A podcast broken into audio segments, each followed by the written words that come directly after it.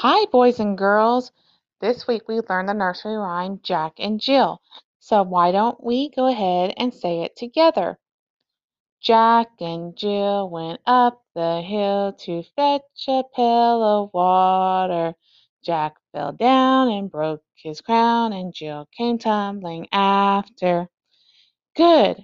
Now, let's practice syllables with the rhyme Jack and Jill. So everybody get ready. Let's clap the word Jack.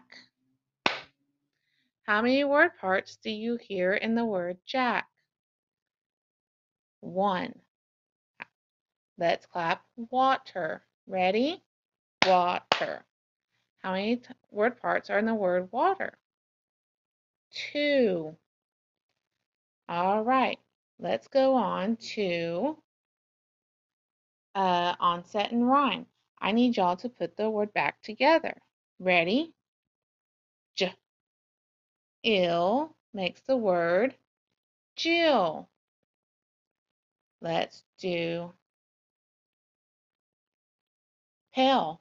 Ready? P. L put together makes pail. Great.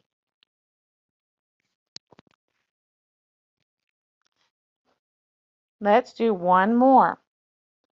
Put this word back together.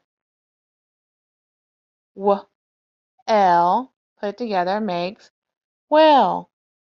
All right, boys and girls. Keep rhyming, and I'll talk to you later.